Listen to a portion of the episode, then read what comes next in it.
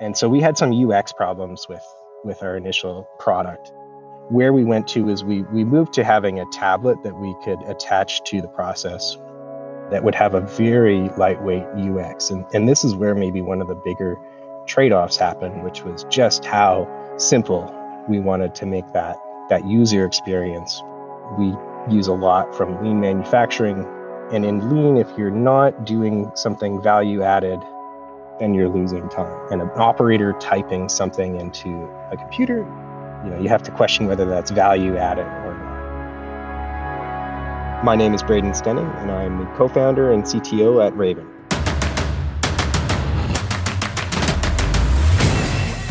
This is Code Story, the podcast bringing you interviews with tech visionaries who share in the critical moments of what it takes to change an industry and build and lead a team that has your back. I'm your host, Noah Labhart, and today, how Braden Stenning built the best system to account for every second of production time. All this and more on Code Story. Braden Stenning has always been interested in technology. His earliest memories include the desire to be an aerospace engineer to be the guy to build the spaceships. He spent a lot of time exploring computers, being interested in math and science, and even founded a high school robotics team. This really opened his eyes to software development as a career and lit up something inside of him. He's a curious person who often has a plan and keeps his eyes open for what is happening around him. He did his undergrad at Carleton University studying aerospace engineering, and he realized he really loved school, so much so that he got his PhD from the University of Toronto. At school, he met his wife and they decided to stick around Ottawa. They left to spend time outside in the green space, as he puts it, getting their two boys outside or walking the dog. Through some project ideas he was working on and networking in the tech space of Ottawa, he was introduced to his co founder, Martin Cloake. Together, they combined ideas around machine telemetry and the next level of insight into continuous improvement. This is the creation story of Raven. Raven, we are helping manufacturers and the people that work at manufacturing be more productive, more efficient with their time. We help them understand what actually happened, get a record, the truth of what it was, and then be able to understand how they can improve or what they can do to you know avoid losses in the future. So if we think about manufacturing one of the ways we can think about it is how are you spending your time? Time is always ticking. You know, once you've lost a second you've you've you've lost that second. And so manufacturing it's often very focused on how do you build a really stable production process, producing high quality at the target rate, and how do you keep it going? And, and that means understanding when it stops. So we, we have a framework that we work with our customers on how they think about losses, helping fill out those losses, helping provide that instantaneous feedback, helping do reactive and proactive work with them so that they can make more efficiently with the same you know same people same processes or uh, you know when they're looking to scale they can maintain their their productivity that they have when we moved to ottawa i was actually still uh, i was working at u of t i was a postdoc i was an instructor for a fourth year space systems design course and I was sort of halfway between Toronto and Ottawa. I was commuting back and forth. And for those not aware, it's about a four hour, four and a half hour drive that wasn't working for me. and so I started to kind of work on some problems that I was interested in. And I was doing autonomous systems for my research. And, and one of the things that was interesting was how do we how do we monitor the state of one of these things if there's nobody around or if there's nobody around who sort of is paying really close attention to it?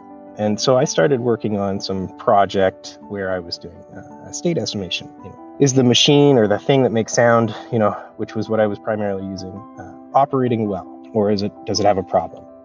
And you know, so there are some really you know challenging things about that because the the idea here was that I wasn't connecting into like a direct signal. I was trying to infer. I think thought there was you know it was sort of a half kind of hobby project, half thinking, hey, this could be actually something. I started to connect with the community here in Ottawa. There's a really great tech community lots of founders helping other founders. And I eventually got introduced to uh, my co founder, Martin Cloake, who's our CEO here at Raven. And the person that introduced us said, "Hey, Braden, you, you, should talk to Martin. He's an old friend of mine. He sounds like you know sounds like you're sort of thinking about something similar to what he's working on." And so Martin and I, you know, met up. We chatted. We met at some, you know, we we crossed paths at events, and and sort of started thinking about collaborating. And, and sort of in the background, I was trying to see, okay, well, if I was going to turn this thing that I was working on into a product, I need a whole lot more than just me and that was one of these things that really got me excited about uh, meeting Martin is that he was you know he was one of those complimentary people, and he had a bunch of other complimentary people in in his circle. He had a few people working on what was then called machine telemetry, and it was largely just collect on off from machines and put it on a dashboard. we started talking, and he recognized the value of that next level of insight into what was going on, and when we started sort of collaborating before you knew it, we were kind of working together on on the same product. And it is one of those examples of where kind of I, I kind of had a bit of a plan, but you know something better came along while I was working on what I thought I was you know going to be working on, and, and realized that that was what I should move to. And so I made the decision to to join up with Martin, um, and that was in 2014, and it's been it's been awesome. Well, tell me about the MVP, that first you know version of the product you built. How long did it take you to build, and what sort of tools did you use to bring it to life? Yeah, Martin has a background in manufacturing, and you know he always sort of had this vision for he wanted to be able to see what was going on with the on the shop floor, and and what we found is this is something that many many people who work in manufacturing have thought about you know, over the time with us, we we we always have taken this approach where we want to be delivering code and new features, new functionality quickly. Martin had actually, when I joined, um, you know, hired uh, some people to help build a little bit of an MVP, and they had sort of this this dashboard built in Python that was uh, able to, you know, collect data from. They they had these uh, Arduino based uh, data collection devices that could attach to machines. And so that was sort of the starting point. But those were sort of a couple, that was a couple months worth of work to prototype it and try to get it into some places. When I came in, you know, I wasn't looking to replace that directly. My expertise was more in the, you know, the algorithms, the the data side rather than the infrastructure side. So I was, you know, we, we took that Python web server and we tried to make it work uh, very quickly we ran into some scaling problem. Couldn't couldn't process the data fast enough, couldn't load the data fast enough, and it became clear that we we kind of needed to revisit that infrastructure piece. Our attitude on this stuff is what can we do to incrementally deliver results, incrementally improve, you know, and and and what do we have? You know, what are the skills or the tools that we have ourselves to prove out the idea? You know, we recognize we weren't at product market fit at that time, so it was it was all about trying to find that product market fit. With, with any MVP, Braden, you have to make certain decisions and trade offs, right? Either feature cut or technical debt. And you kind of touched lightly on a few things in there, but I want to dive in a little more. Tell me about some of those decisions and trade offs you had to make in the short term and how you cope with them you know, I think we've had sort of several passes at the MVP here, and, and maybe what I described was sort of the very, very first pass. And the, ne- the next pass, we sort of recognized where, you know, not only were we having performance problems, we were having engagement problems. We, we always sort of envisioned our product as being something that helped operators, helped supervisors, helped people on the shop floor do their job better and and it was about lifting those people up and you know this this idea of what what do what can software do well that helps people do the thing that they do well even better and so we had some ux problems with with our initial initial product and and where we went to is we we moved to having a tablet that we could attach to the process that would have a very lightweight UX. And, and this is where maybe one of the bigger trade offs happened, which was just how simple we wanted to make that, that user experience for the, the operators.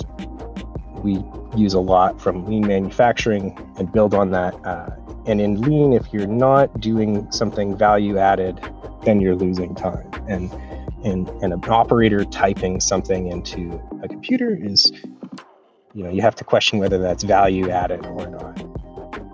If it's not something that is physically in the product or that something, you know, one of the tests would be like, do, do your customers pay money for this? You know, it's like, do your customers pay money for your operators typing something into the screen? The answer is usually no. Uh, they, they pay money for the product, right? So we really wanted to have almost no effort on the operator's part, which meant you know just quick taps and we didn't get you know necessarily full context but we would try to make up for that full context by making it really easy and getting more complete context. You know the way that we dealt with that is we we worked on you know we we convinced ourselves that that was a reasonable take. We crafted that story and then we worked on making the thing that we decided to make work well right? So, from that point, you've got the product and you decided, you know, what you wanted to make work well. And then at that point, I'm sure you started to, you know, progress the product. How did you go about that? How did you go about maturing the product? And I think I'm also interested in how did you build your roadmap and decide, okay, this is the next most important thing to build?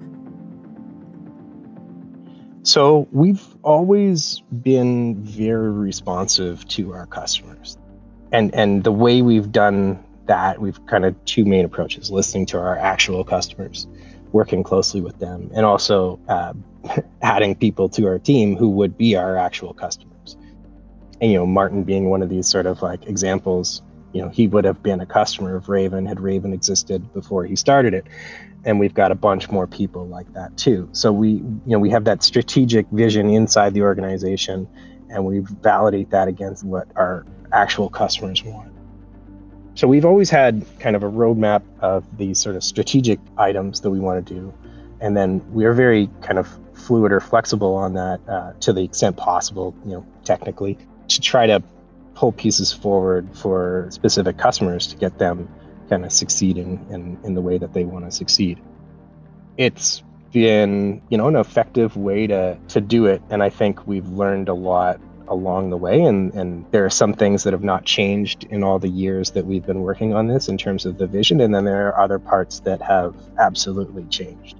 I think both of those, you know, the things that not, haven't changed are, are proven that, you know, we got it, we got it right. And the things that changed, you know, we, we want to be listening to what people actually want okay, we talked about roadmap. Tell me about team. How did you build your team? And what did you look for in those people to indicate that they were the winning horses to join you? This is something that is one of the most important things that we've done. And and the reasons why, you know, Raven is, is successful right now. And that's that getting those right people on the team. First of all, I say like we have a lot of really kind really smart people, really kind people, really motivated people. We've really emphasized ownership throughout the the team, and it's uh, you know not always quick to to kind of see the results of that, but but we do see the results now, and it's incredible. So when we're looking to add to our team, we're looking for people who you know have that potential for leadership, that that ownership, of, of the particular area of the technology or the organization that they're going to be working in.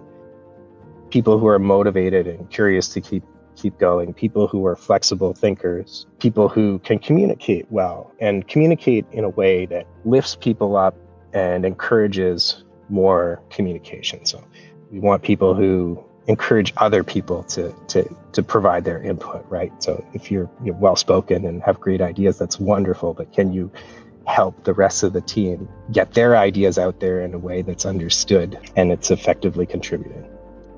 Of course, we you know we we do want to see some technical, you know, a high level of technical skill. We don't expect people to have worked with the specific stack that we work with. That's not, you know, we don't look for specific technologies because we do figure if somebody is effective problem solver and smart and can be productive in, in one ecosystem and, and they care and they're motivated, then they're going to pick it up quickly and work with the tools that we work with.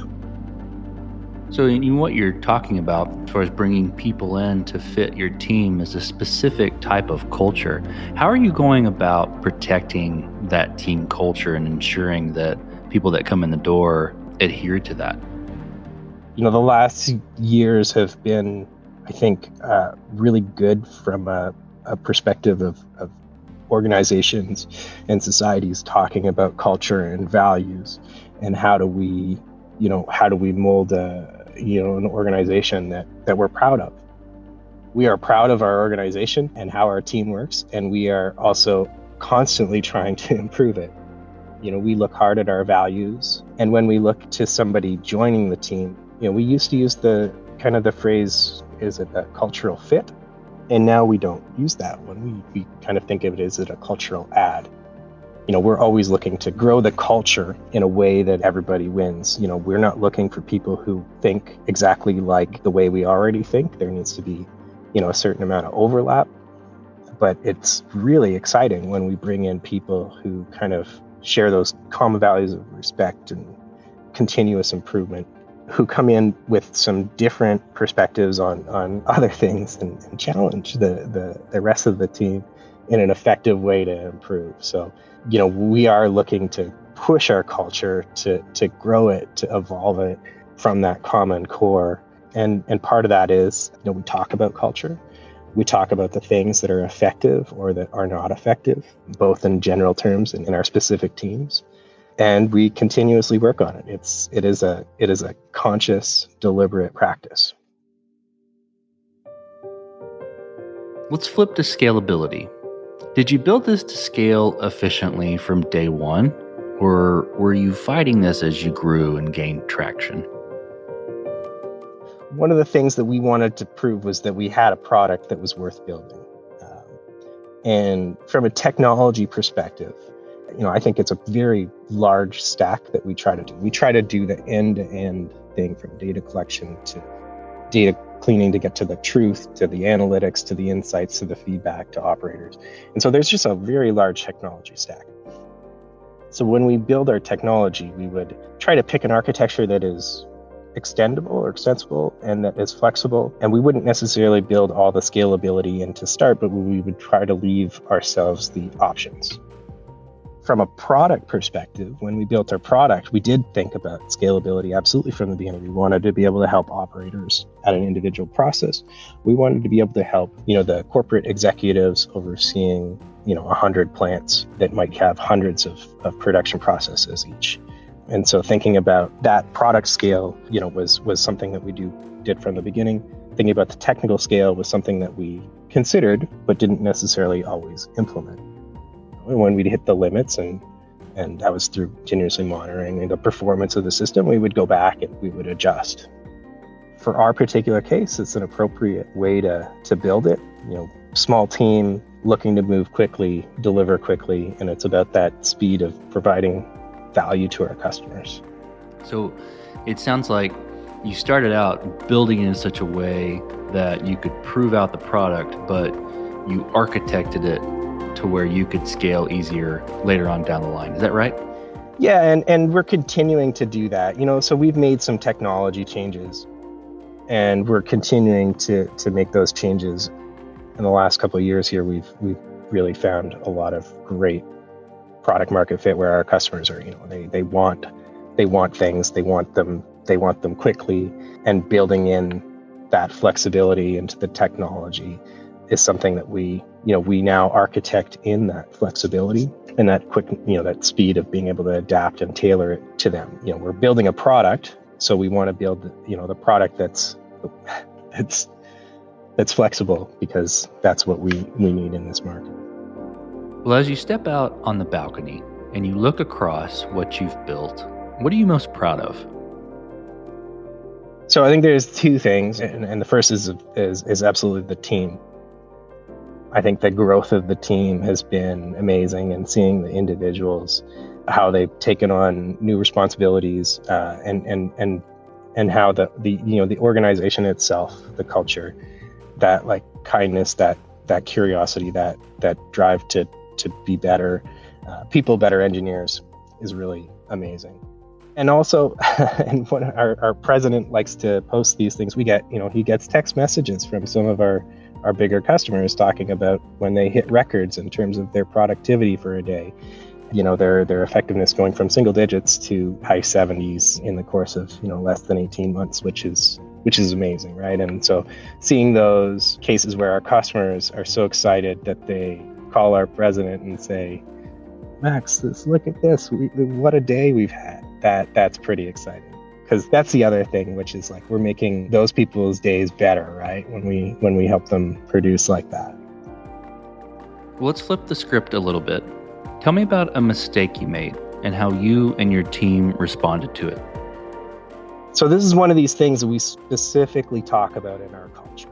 You know, we've all made mistakes of varying degrees, and, and you know, I can think of, of cases where, you know, we've accidentally deployed wrong pieces of software or, you know, deleting a, a node where we shouldn't, you know, where we intended to, uh, you know, upgrade a single pod or, or something like that the amazing thing whenever we have sort of one of these issues that that that comes up I love uh, jumping in and whether it's a Discord room or a Slack call or whatever, or you know, back when we could, it was over the shoulder. The team is just very focused on solving the problem in a non-judgmental way, and then we, we after the fact, we do failure causes inquiry, where we go through what happened, and and and realizing that we're part of a system here and it's not the individuals it is the system. You know the the when you when you mess up you know your your heart starts beating and you know you, you feel that that anxiety but you've got a whole bunch of people who are there with you trying to help get the system back up and then support you as we all learn from it and try to make the system more robust so that that doesn't happen again I like what you said there about, you know, it's the system. We're a system, we're not an individual, so how do we fix the system? That's a good that's a good way to scope it when you have to have hard conversations or, you know, retros on an issue. So what does the future look like for Raven, the, the product and for your team? Well, I think it's it's really bright. It's at a really exciting time for us right now. So we've we've grown about 30% in terms of the team in the last six months. And you know we're delivering features, functionality improvements at, at a faster pace than we've we've ever done before. The potential is enormous in this industry. Uh, you know there are, and I forget the number here off the top of my. There are hundreds of thousands of manufacturers in the world. It's a it's a huge part of the economy, um, and there is huge potential for improvement so we see a lot of a lot of great things happen here. In addition, neat story here. Um, at the beginning of the pandemic, one of our first employees, or I think he was technically the first employee, gave us a call, and he's now a surgeon. And he said, "Hey, I think I think Raven could be, you know, useful in our operating rooms at our hospital to help us with our, you know, COVID protections to keep our, our staff safe and and also to just help us be more productive or you know use this sort of scarce resource more effectively. And so we've been you know looking at how that works and we now have sort of a variation of our product installed in an operating room which is which is pretty neat. And we do see you know at its core we're trying to help people use their time better use their resources better. And and that's not just manufacturing but it's also a lot of other areas manufacturing stuff is is super exciting and that's our core but we do see this potential for growth and expansion into these other other areas as well. You know, with the with the product, you know, you're surfacing a lot of really important information for manufacturers or you know um, or medical you know places to understand you know their equipment and understand you know what's going on in their environment. Do you see do you see a part of your product hooking into an ecosystem that could automatically trigger other, you know, systematic operations based on that feedback?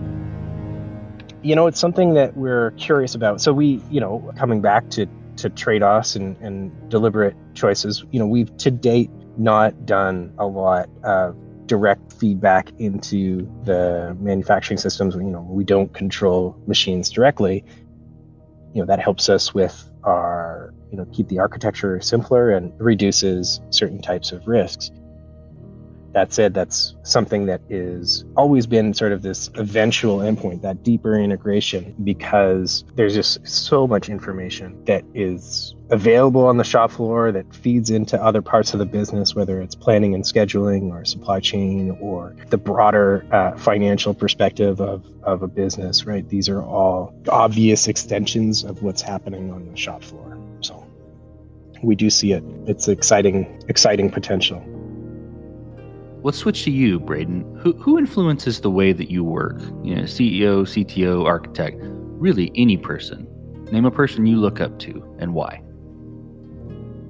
Well, I think that you know, like the one of the the people that that really does it uh, a lot of you know influence on me and is is Martin Cloake, so our our CEO here. You know, Martin and I didn't know each other before we we started you know working together, which I think is an unusual or so maybe not the typical advice for for co-founders where you know you sort of say make sure you know you know this person and you can work with them. Starting a business is hard and stressful but know martin and i have found a really fantastic way of of working together and you know kind of share those those core values of, of wanting to make a you know wanting to make something that's excellent with you know and really respecting the people that we're we're working for working with I, also think we've sort of established some really neat ways of communicating and and and I appreciate when Martin presents me with or challenges a view that I have and, and lets me shift gears in my brain. There's a I think there was a time I remember recently here where he kind of challenged me on a particular thing and and uh, you know it's it's not always easy to to change your mind on something that you're you're sure about but uh, you know we can we can do that with each other. I appreciate that. Well, we talked about mistakes, but a little bit different spin. If you could go back to the beginning, what would you do differently, or where would you consider taking a different approach? I think there's there's some technology decisions that we made. You know, in hindsight, we had more time in those early stages than perhaps it felt like we did. And so, you know, some of our some of our technology shift over the last couple of years, you know, we've you know moved away from Python you know, it's still a big part of our backend, but we've moved a lot of our our data pipeline to Elixir and solve some of these performance issues, optimizing for developer joy, and you know, which is also a good way to get more productive. You know, things like that. That I actually recall somebody suggesting Elixir to me a long, long time ago, and I kind of didn't get it at the time and I, I regret maybe not digging deeper to understand why they were suggesting it. You know, as a consequence, too, there's we we've sort of drifted to more microservices that I think you know are, are, are necessary, and we've been over the last couple years sort of cleaning up some of that to make it simpler.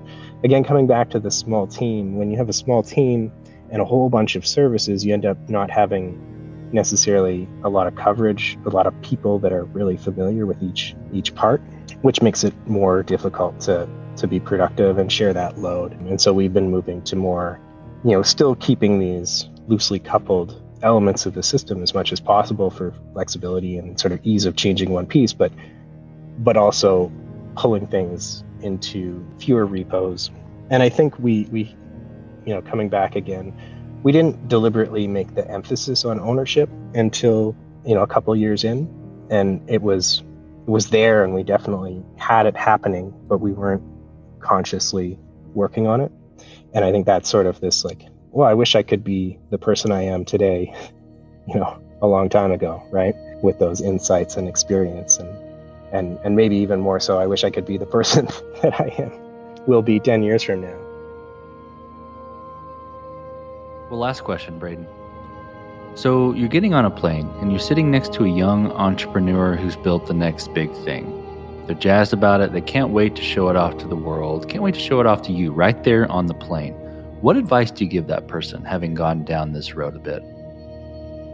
First, I would I'd like to listen. I always, you know, like to I, there's there's like seeing that when somebody is excited about something that they're working on then I just I like to I like to see that excitement and hear about it. You know, I'm also cautious about giving too much advice. I think I tend to prefer kind of relating my experience and recognizing that you know it doesn't necessarily apply to to everybody um, and in fact the exact opposite may be better for an individual but um, you know i think kind of recognize that for me some of those those most impactful things that have happened in my life and in my career have happened while i was working you know towards one goal and then a new opportunity came up. And yeah at the at the balance of you know i, I would want to make sure that that that person who's built that next big thing if they if they are building it and going forward and they are committed that is great. If they are building something great and there's other new things that come up along that are more um, important whether that's career wise or, or life wise you know don't miss out on those elements. Um, that said there is also the the time where you know you stop looking around you just got to focus on the thing that you're you want to get done more generally they uh, keep growing as a person, keep building empathy, stay curious, uh, keep learning. That's great advice. Well, Braden, thank you for being on the show today. Thank you for telling the creation story of Raven Telemetry. Thank you, Noah. It's been my pleasure. And this concludes another chapter of Code Story.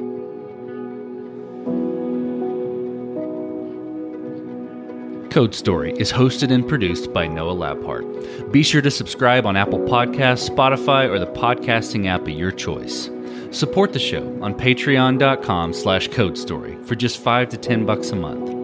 And when you get a chance, leave us a review. Both things help us out tremendously. And thanks again for listening.